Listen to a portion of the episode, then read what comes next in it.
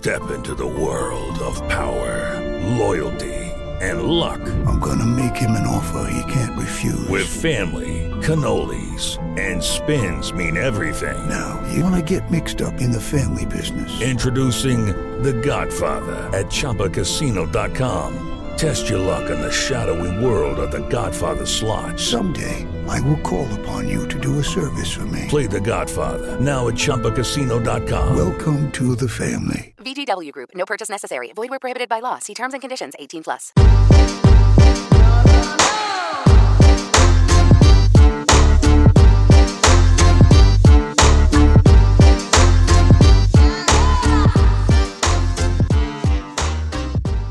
Well, hello, everybody. Happy Friday. It's a good day to be a San Diego Padres enthusiast. It's another edition, another episode of the Oppo on 3 podcast. Three San Diego Padres enthusiasts, zero annoying Dodgers fans on this podcast. Andy Bishop, Brian Vilvin, and Lacey Yonke bringing you every different perspective from opening day yesterday as we also head into three more games against the Diamondbacks this weekend. Lacey, you were uh, you were down at the ballpark yesterday. What was it like to be uh, at a actual regular season baseball game again, and uh, obviously a, a, big one on opening day? Oh my gosh, it was so much fun. Um, I think I, I sat in the in the nosebleeds up in the you know 300 section, um, but literally just being in there, you could hear every you know every every person in that in that stadium cared that the Padres um, were, you know, going to be the best, one of the best teams that we've that we've seen in in Padres history. Um, everyone had skin in the game.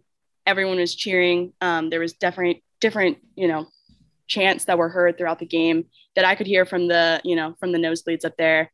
Um, getting you know getting beer and getting concessions was a little was a little difficult. I think there was some troubleshooting on on that end, which I can touch upon a little bit later. But overall, there was not. I didn't see one Diamondbacks fan um, in that stadium. Everyone was sporting the sporting the brown and gold, um, and there was just you know there was so much energy for for whatever it was ten just ten thousand um, fans. You would not have you would not have known that there was just ten thousand fans there. I'll, I'll I'll just say that there was that energy carried carried all throughout Petco. Yeah, I think you could hear it on the, the, broadcast, whether it was on radio or TV, just the the noise uh, that the crowd was uh, pumping up. Uh, Brian, this this was an opening day that we probably had higher expectations than normal, uh, without a doubt. Um, that, that that thing escalated quickly. I think we could say that.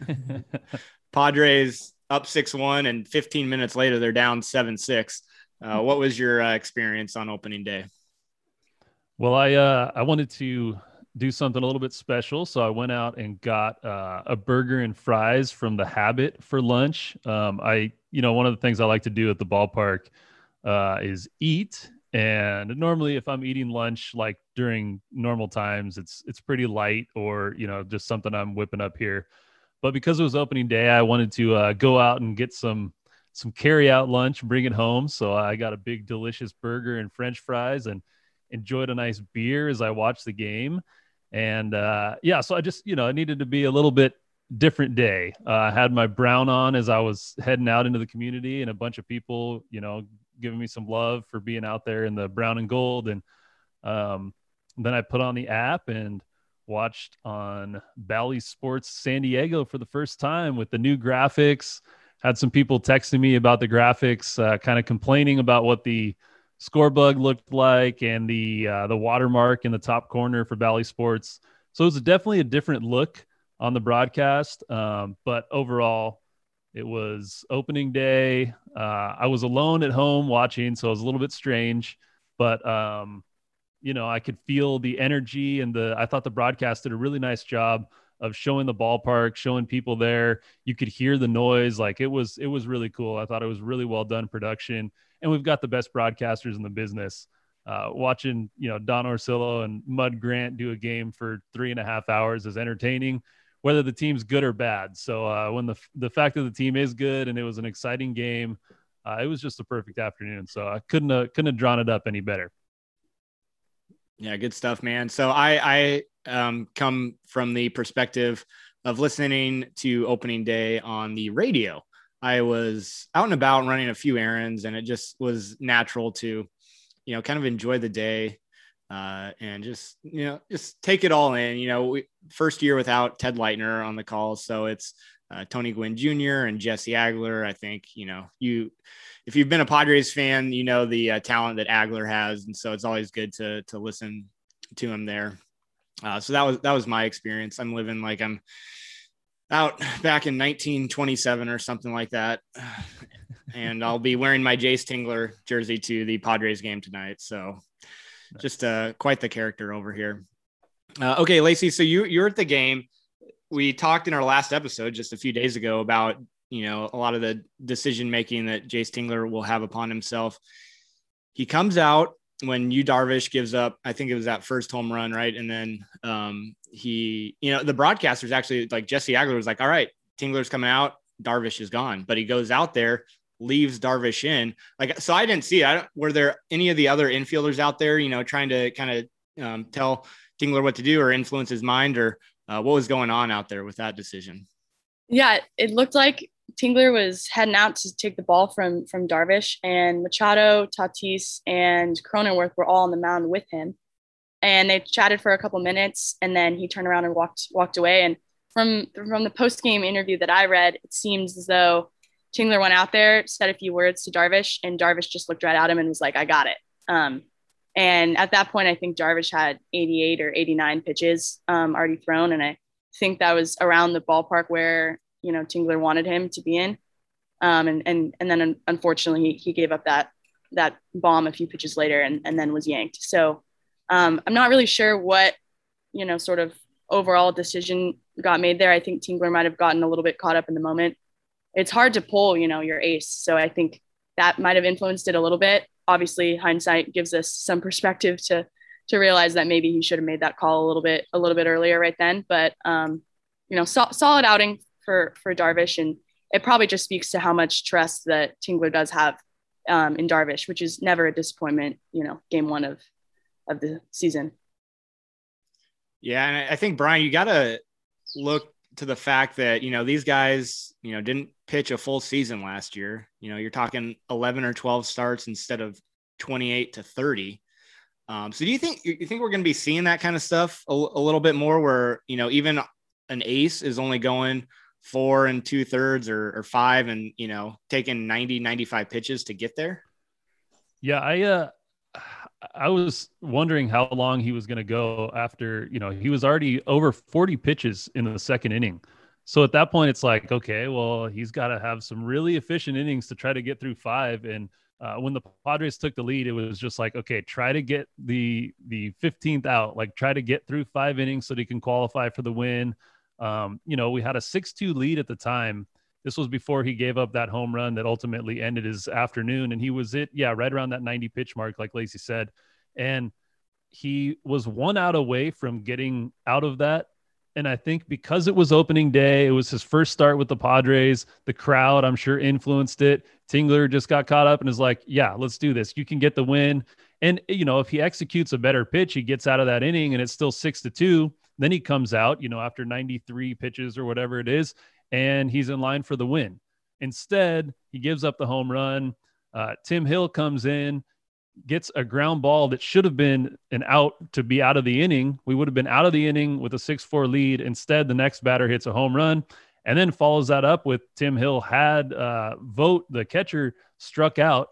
And the third base umpire, I don't know how he said that the batter didn't go around uh, gave Vogt a second chance. The next pitch he hits over the wall to uh, make it a 7 6 lead. So there was a series of events that to think that that would have happened in that situation, virtually impossible. Like while it was happening, there was no way I was thinking, well, if he leaves him in here, we're probably not even going to be leading at the end of this inning. It was like, oh, he'll probably get this one out and then he'll be in line for the win. Uh, obviously, it didn't go that way. But at the time, I thought it was the right decision. It's, hey, it's opening day. This is our guy, our new guy let's let him go out there and uh, and get out of this jam. He was close to it, didn't get it done, but um, for Darvish, by his standards, giving up four runs and four and two thirds innings, that's about the worst we're going to see from him. Like he still pitched pretty well, but that's probably, you know, we're not going to see very many outings like that. and the Padres still won the game. So uh, it's crazy to think that, you know, that's the type of team we have where our starting pitcher can go four and two thirds, give up four runs, and we are still going to win the ball game. So I think that was encouraging as well. Yeah, the uh, the Diamondbacks went a little slam Diego on uh, on the Padres yesterday. They that was an MLB record. Um, four home runs. Uh, I think I guess four home runs in the same inning on an opening day. Never been done before. But hey, we came back. I did, I did not know that either. Yeah. So a, a W is a W. We, we will certainly take it. Um, okay. So our, our homies, uh, Fernando Tatis and Manny Machado didn't exactly have uh, great days uh, at, at the plate. Uh, and then, of course, Tatis with that air um, on defense. But that's the beauty of this team is if guys like that have a bad day, you have Eric Hosmer or Jake Cronenworth or Wil Myers to back you up. Uh, that who, who uh, stuck out to you yesterday when you were uh, watching that game uh, in person, Lacey? There was a few people that stuck out to me. I think uh, one of the bigger momentum shifters was Wil Myers um, getting that that walk um, in the second inning, I believe. He saw, I think he was up against Bumgarner, and um, he had a three-two count and saw six more pitches after that, and sort of battled through that that walk and was able to shift the momentum, um, get a guy on, and then we sort of created and cranked out a few runs from there. Cronenworth obviously came out to play yesterday too, defensively and offensively. I think in the first inning he had a he had an awesome diving diving stop to his left at second um, that you know ended that that first run inning for the Diamondbacks, and then he was two for two with the walk, uh, got that triple in the seventh that set up Profar nicely to get that sac fly. Um, and then obviously Hosmer had a day. I think we should just start telling Hosmer that every day is opening day because he went three for four. I think he did the same thing last year. Last year, I think he drove in a few more runs than he did this year, but three for four. Um, you know, had a had a double, almost hit for the cycle, triple shy of the cycle, I think. So, and he, his batting average was was was high yesterday compared to you know his history with some left-handed pitching. So, um, you know, those three guys kind of stuck out to me and obviously shows, you know, Tatis and Machado combined for, you know, one for 10. And um, they didn't do as well yesterday as maybe people were expecting. And, um, you know, shows the depth of this lineup that some of these other guys can, can come in there and, and produce runs when some of their, you know, two best guys aren't, aren't having the best days at the plate. The two guys that stuck out for me that we haven't mentioned yet. Um, one, Victor Caratini, in his first game as a Padre in the catcher spot, he comes up his first at bat with the bases loaded and uh, at the time, there was one out, but Yu Darvish is on deck, which basically is like a free out. So it's almost like I treated that situation as if there were two outs because if he doesn't get one of those runs across, then the Padres aren't going to score. Like Darvish has made it very clear that he has no interest in batting. So he comes up, bases loaded. We'll call it two outs, even though there was one. And he works a good at bat and then fights off a pitch for a base hit to score two runs and get the pods right back in it. That was after Lacey had talked about Wil Myers drawing that walk and, uh, and getting an inning going. But Caratini came up in a huge spot there. Then he comes up in his next at bat, gets another RBI for the pods. So that's three RBIs in his first two at bats as a Padre. And we've been, you know, for the last decade or so, we've had completely no offense from the catching position. That's why last year getting Nola was such a big, big thing for us. Um, so to see Victor Caratini, who's kind of like the forgotten guy, he's not supposed to be the offensive catcher. That's Campusano and Austin Nola. So for him to come up in a big spot like that, pick up his pitcher, give the pods an early lead, uh, I thought that was huge. And then another at bat uh, later on in the game by Tucupita, Tucupita Marcano, uh, drawing a walk to lead off the inning. This was right after, so this would have been the uh, bottom of the fifth right after the Diamondbacks had taken the 7 6 lead. Marcano comes up, gets his MLB debut at bat, worked a count. He got squeezed on a couple of calls during the at bat. Uh, he should have, you know, seen about six balls during the at bat. Instead, he he draws a walk, gets all the way over, and then scores on Eric Hosmer's RBI, about 60 dribbler up the middle uh, that somehow got through and got Marcano in to tie the game. So that was quickly responding after the Diamondbacks scored their six runs in the top of the fifth to come back, even up the score at seven apiece. Uh, and for a rookie to show that much much poise in his debut uh, appearance, I thought that was pretty awesome. So a couple of guys there that I was not expecting to step up big on opening day that uh, that played a big factor in this win. Rolling along here on the Oppo on 3.0 podcast, Andy Bishop, Brian Vilvin, Lacey Yonke.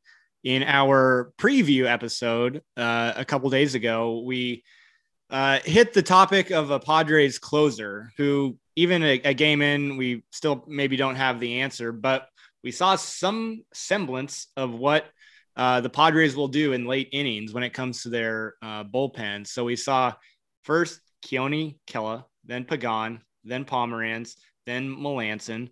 Pretty much they all did their dang job. And so that's why there's still a debate. And, you know, any of these guys could fulfill that role.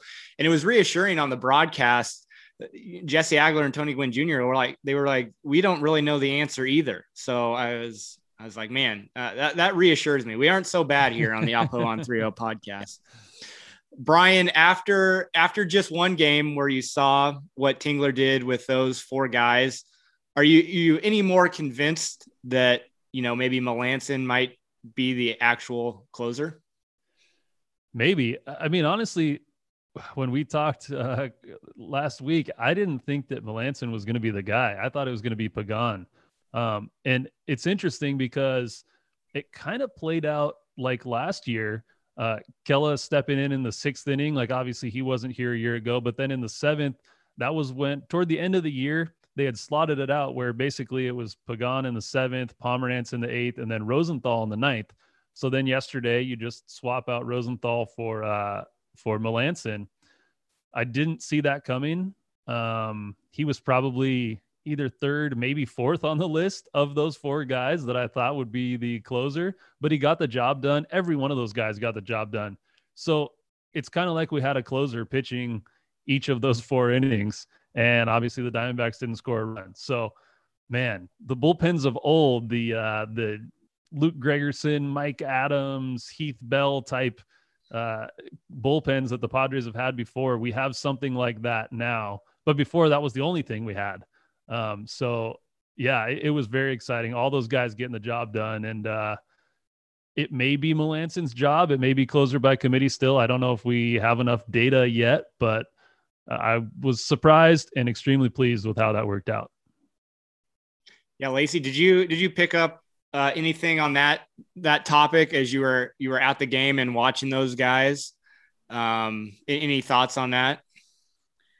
Yeah, I think like Brian said, it might be we might be seeing this closer by committee at least you know for the first couple series, um, definitely early on in the season because as he said, you know there's not enough data to know which which guy is probably going to close out the game most efficiently. But I did notice that Melancon did come out. I don't know if it was his choice or not, but he came out to Thundercat as his walk up closing ninth inning song, which was kind of electric. A lot of people were very into that um, it seemed as though the stadium was was fired up to see him come out for that ninth. And you know, he he pitched seven pitches, got some soft soft contact on some of his fastballs. So that was exciting to see. I think you know it's going to be interesting as we move forward to see which kind of rotation that six, seven, eight, nine inning that Tingler chooses every game. It might be different um, game to game. So so we'll see. But but I but I liked it. I I, I thought it was going to be Pagan in that role too, um, just considering his his seasons in the past. But I I liked Melancon there. Yeah, he, he, you know he could be the the personality for a, a closer with this team. You know, he walks out to the song. He's got a jersey that's about two sizes too big.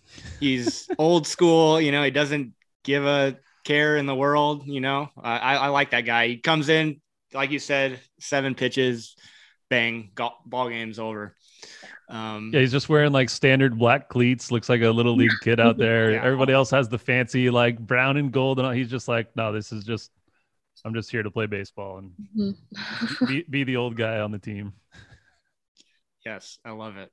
Uh, Brian, one other thing I want to bring up with you because uh, I know you you tweeted something about it, and you you're you're watching the game on TV, so probably the best perspective for it. But uh, the issue of uh, yesterday's uh, umpire behind the plate, Ted Barrett, uh, a few missed calls, a few incorrect calls, according to most. Uh, what were you seeing there as you were watching the game on TV?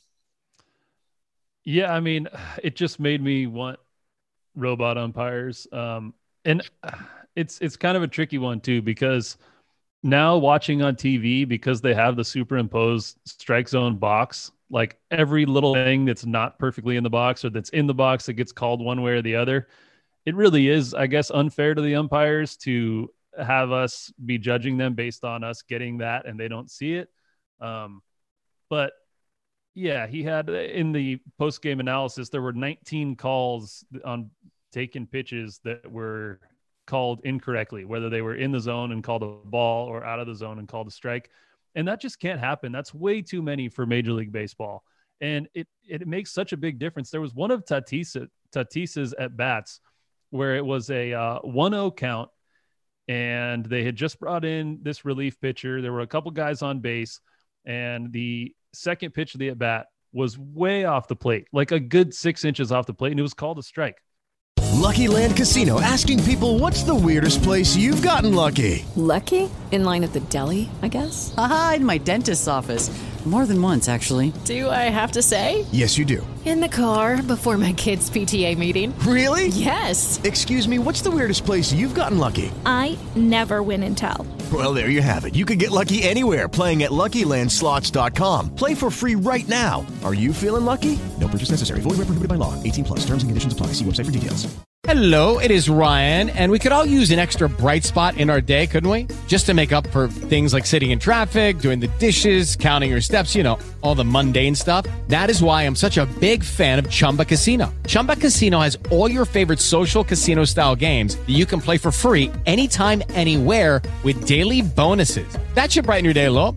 Actually, a lot. So sign up now at chumbacasino.com. That's chumbacasino.com. No purchase necessary. VGW Group. Void were prohibited by law. See terms and conditions. 18 plus.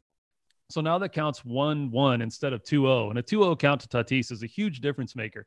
The next pitch was on the inside part of the plate. I may have the order mixed up, but one was inside, one was outside. And all of a sudden, you've just expanded the plate to like double its size. Because if you have to protect on the inside that much, you got to protect on the outside that much. And then the count went to one and two. Tatis ends up striking out during that at bat. There's two runners on. That's our biggest RBI threat.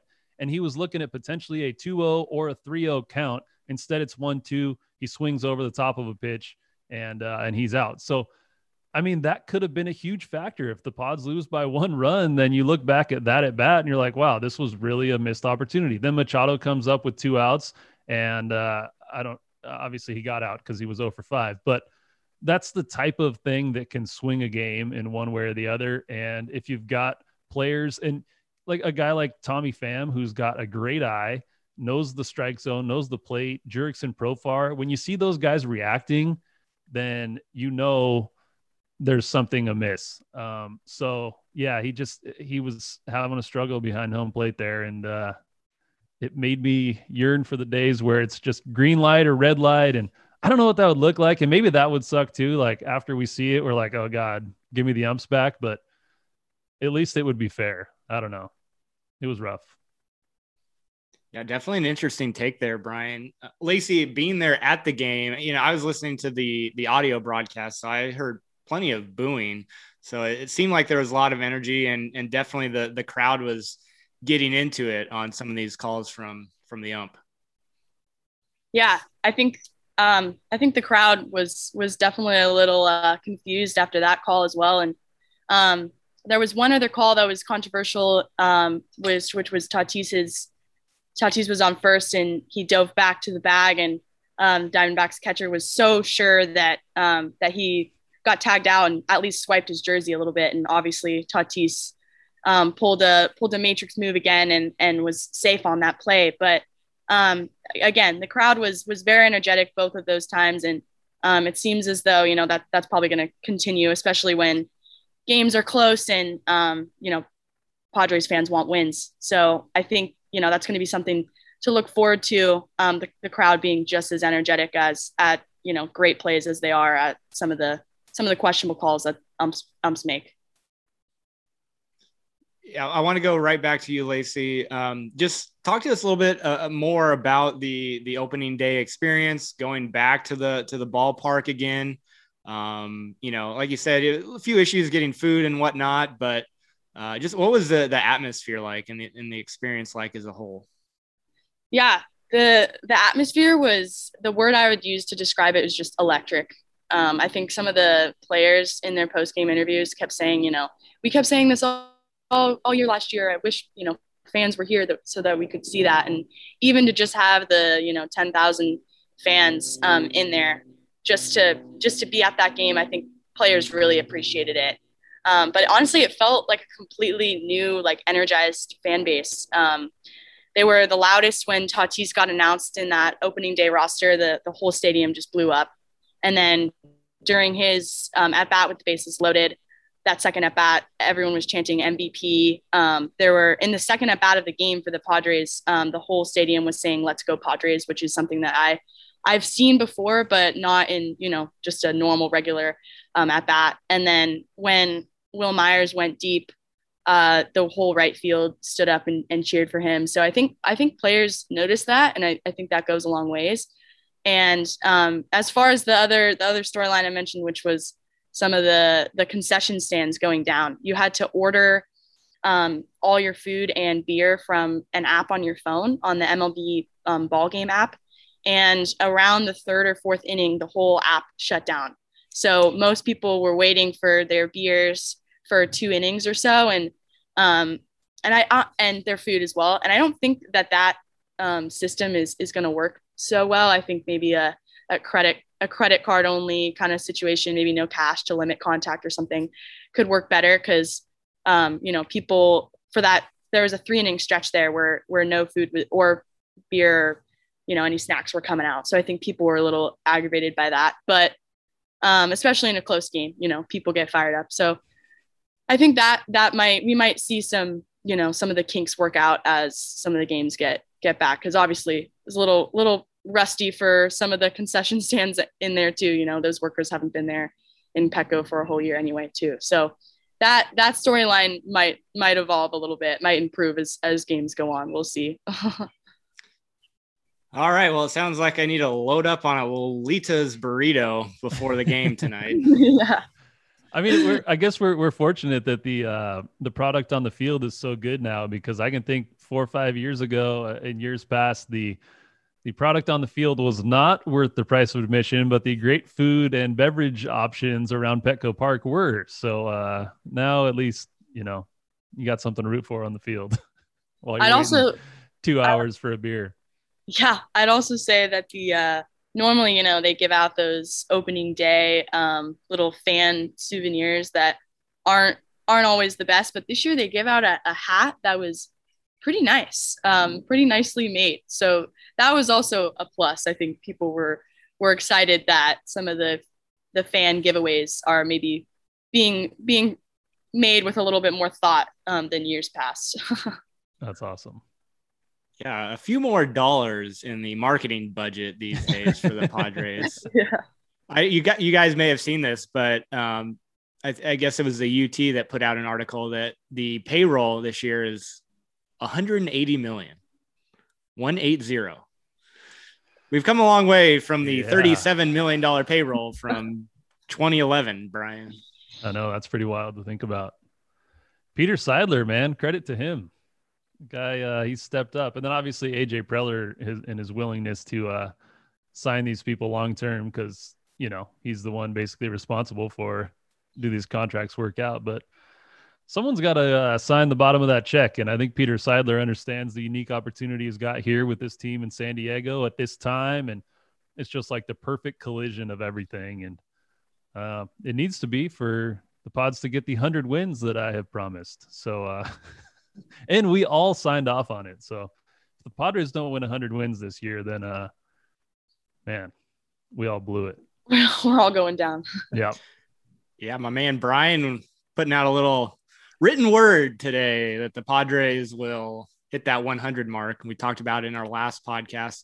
Also, on our last podcast, we detailed my Jayce Tingler jersey saga uh, you know, probably easier than anybody that bought a Blake Snell jersey within the last few weeks.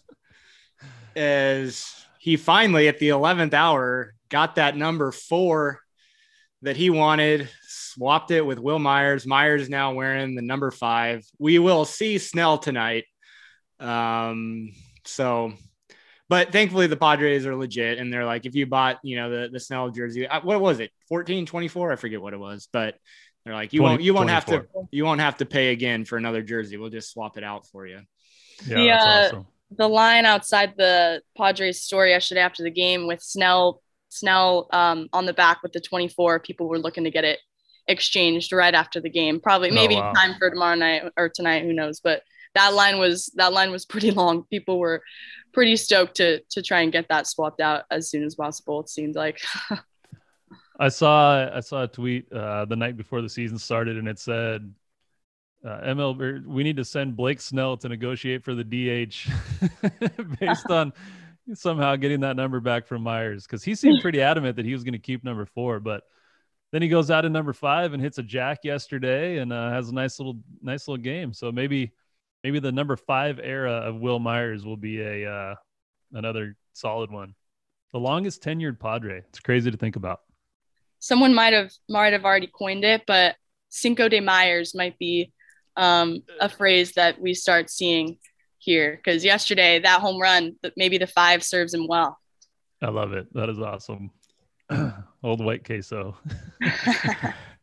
It's hard not to love Wil Myers as a Yep. Padres fan. Struggled for a couple years. A lot of people wanted his head and wanted him traded, you know, last off season, and he comes back with a with a great season last year. If you if Wil Myers tweets something, it's normally pretty rad because he tweets like once every two weeks. And before yesterday's game, he tweeted like a picture of himself with the four removed from his jersey and the number five with like kindergarten type writing. Um, and just yeah kind of a self-deprecating guy and just just such a good dude. Love him.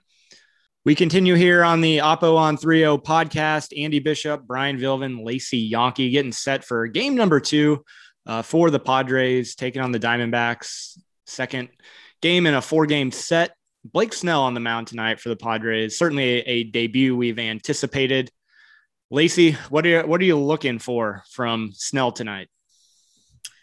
Well, I think Snell is very good against the Diamondbacks in history. I think um, he's pitched against them a few times before, and Diamondbacks um, are one for 20 against him. is a stat that I saw this morning on Twitter. So I think, um, you know, some, that's something I'm looking forward to is just seeing how he how he produces tonight, what he what he does on the mound, and what supporting number four back in the number four jersey as well, and then also it's going to be interesting seeing him at the plate um, too. Obviously, coming from the American League and um, not having very many plate appearances at all, I don't think he's gotten a hit um, in the majors yet. So it could be uh, it could be interesting to see what what he does at the plate as well as you know his debut in the brown and gold for the Padres tonight. Yeah, I'm I'm really excited to see. Um, it's hard to imagine somebody who had more. I don't know how I want to phrase this, but like more to think about over the offseason. This is a guy who was pitching in the final game of the year. It was game six of the World Series. It ended up being the final game of the season. And he felt like he got pulled early. And he's had that sitting on him. Like the last time he pitched was in the World Series he was rolling and his manager took him out of the game when he felt like he could continue going and lead his team to a world championship. So to be that close and know that you had more to give and to have that in the back of your mind throughout the entire offseason and your training program and all that, like this guy has so much to prove coming to a new team, uh, new city, new franchise, all the expectations. Like I just I think this guy is going to absolutely shove, and I am totally here for it, and I cannot wait. Um, a culmination of you know five six months of build up leading up to this his first start since that game six of the World Series. So uh, yeah, all the build up. I mean, he may be amped up in that first inning. He may be throwing 98 miles an hour, or he may walk you know the first three guys and give up a handful of runs, but then he'll settle in. Um, I, I, just know he's going to be super amped, and uh, I I can't wait to see it. The Snell and Darvish, like their first starts, they're going to be a little bit different. I think they're going to settle in after that, but who knows, man? Snell might go out and throw a no hitter tonight because, as Lacey mentioned, these Diamondbacks have never hit him well. So uh, I'm I'm fired up for it. Yeah, I would love to see that. Um, for me, Snell's debut, I was more I'm more interested in than Darvish. Obviously, Darvish is on opening day, and you you know these guys you can flip flop them one two. They're they're going to throw up some pretty ridiculous numbers. Um, but as you said, Brian, he he's just got that chip on his shoulder, um, coming from one league to another new franchise where there's expectations all around. Um, so the the light is certainly on him. Um, and people are expecting him to do great things, and and I definitely expect it we saw him have a pretty uh, impressive spring training as well. Um, so I think he's ready to roll, and I'm excited to see it tonight. All right, guys, uh, rounding things out here on the podcast after one game, heading into the weekend. Uh, anything else on your mind, Lacey, with this team? We could talk about it for days upon days, but uh, we'll we'll close it out here pretty soon. Anything else? Um, honestly just very excited to see you know the versatility on this on this team um, in this lineup on in the roster just already in game one. Um, that's just been a major storyline that i think most people have been interested in um, all spring training as well. And to see that really play play out in its truest form um, yesterday was incredibly exciting. And you know one win down we got 161 more games to go. So um, it's going to be a long, it's going to be a marathon, um, and I think these guys are are willing to do it, and the versatility in that in that lineup is going to really help them get there. So, um, yeah, really excited for for the game tonight, and hopefully the Potters get another dub. Yeah, they they pulled yesterday's win out a, a tight eight to seven one. Brian, those are the type of wins you know they're going to have to to come away with to uh, maybe hit that 100 mark. Yeah, winning uh winning one run games is hugely important, and the teams that tend to have success in close games like that are teams that are built well in the bullpen. Uh, like we talked about, even when the Padres were bad, they'd win a lot of one run games because you have shutdown guys. You don't give up very many runs after the sixth inning. Uh, so I think this team is built to, to succeed in one run games, but I also think that they're going to win a lot of games by four or five runs because their starting pitching is that good and that deep. And this offense is just unbelievable. We've got two two offensive starters who are still currently not on the active roster in Grisham and Nola. Uh, when those guys come back, then you know it it just it keeps getting deeper and deeper. So uh, eight runs on opening day for the Pods. I think we're going to see a lot more eight run, nine run, ten run games from them this year. Um, hundreds in reach, baby. We're doing it. Bold, bold strategy, Cotton. Uh, uh, okay, just about done here on the Oppo on 30 podcast. You guys, you know, you're my you're my amigos. You're, this is like a therapy session for me weekly. Uh, gotta gotta ask you one question, and I I talked to you guys about it the other day. I don't think we talked about it on the podcast, but I just so happen to have my weekend free uh, next weekend, um, and I've thrown out the idea of potentially heading out to Arlington, Texas to watch the Padres take on the Rangers. Got a little family in the area. I don't know. Lacey, should I pull the trigger? I didn't see any um any news yesterday. I knew that obviously some of the the fan base getting 100% capacity at the Ranger Stadium was a little a little controversial. Um, but I didn't see any catastrophic news from that event. Um, I haven't looked yet, but honestly, I think if you're smart about it and you you feel confident about that decision, I think being in uh, the Ranger Stadium after that Slam Diego uh, performance last year would be an absolutely phenomenal series to watch. Um, and if you got family out there, no better time to see family and get Padres baseball in at the same time. So I would say yes pull the trigger. All right. Well, got I got the devil on one shoulder. Brian, are you are you the same thing on the other shoulder? No, um, yeah, I'm absolutely still the devil. Uh, you got two devils because I think you got to do it. Again, it's it's if you feel comfortable doing it. You've got family there, uh, you know. So if you if you feel like the trip will be safe for you, then I absolutely endorse it. And I think you should wear a Slam Diego shirt because the Padres have hit a grand slam in five straight regular season games against the Rangers, and uh, and in a uh, in a spring training game as well. So uh, it's just that's the origin of Slam Diego. Uh, you got to go there, kind of rub it in. Um, yeah, if you get the opportunity to do it, it's a new ballpark. You know, chance to see that place that hosted the uh, the the bulk of the playoffs last year, the entire uh, NL playoffs after the wild card round, and then the World Series. So a uh, unique opportunity. Pods are in town. You got family. Got to do it, man.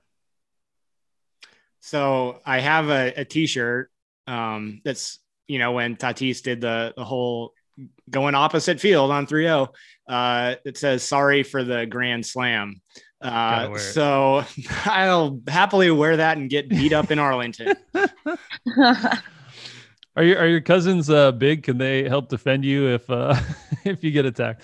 No i don't think i don't know if there's any rangers fans that would actually be upset about that. They probably would take it in stride and think that that's cool. Um, and you would not go there and be all in people's face about anything but it would be pretty cool to uh to wear that there and get a couple pictures. Yeah. So my, my cousin that's out there, it's a she's a female, and her husband actually does like jujitsu classes and fighting and stuff. So I am bringing him by my side. I love it. Bringing the muscle. Yep. Uh, one other thing on that matter. So I was looking at tickets at for Globe Life Park or Field or whatever it is. You can get tickets as cheap as nine dollars to go to Texas Rangers games. I think you have to purchase it day of. Most of the tickets I was looking at, you know, were kind of in the 25 to $50 range. To watch a game at Petco uh, for a single game ticket, pretty much the only thing that's available is a $40 park at the park ticket where you can't even see half of the field. So, slightly different situations for the Padres and Rangers these days. All right, guys. Well, that's that's about it. I guess we'll end there. Lacey Yonke and Brian Brian Vilvin. I'm Andy Bishop. It's been a blast once again. Three episodes down here on the Oppo on 30 podcast. Go Padres.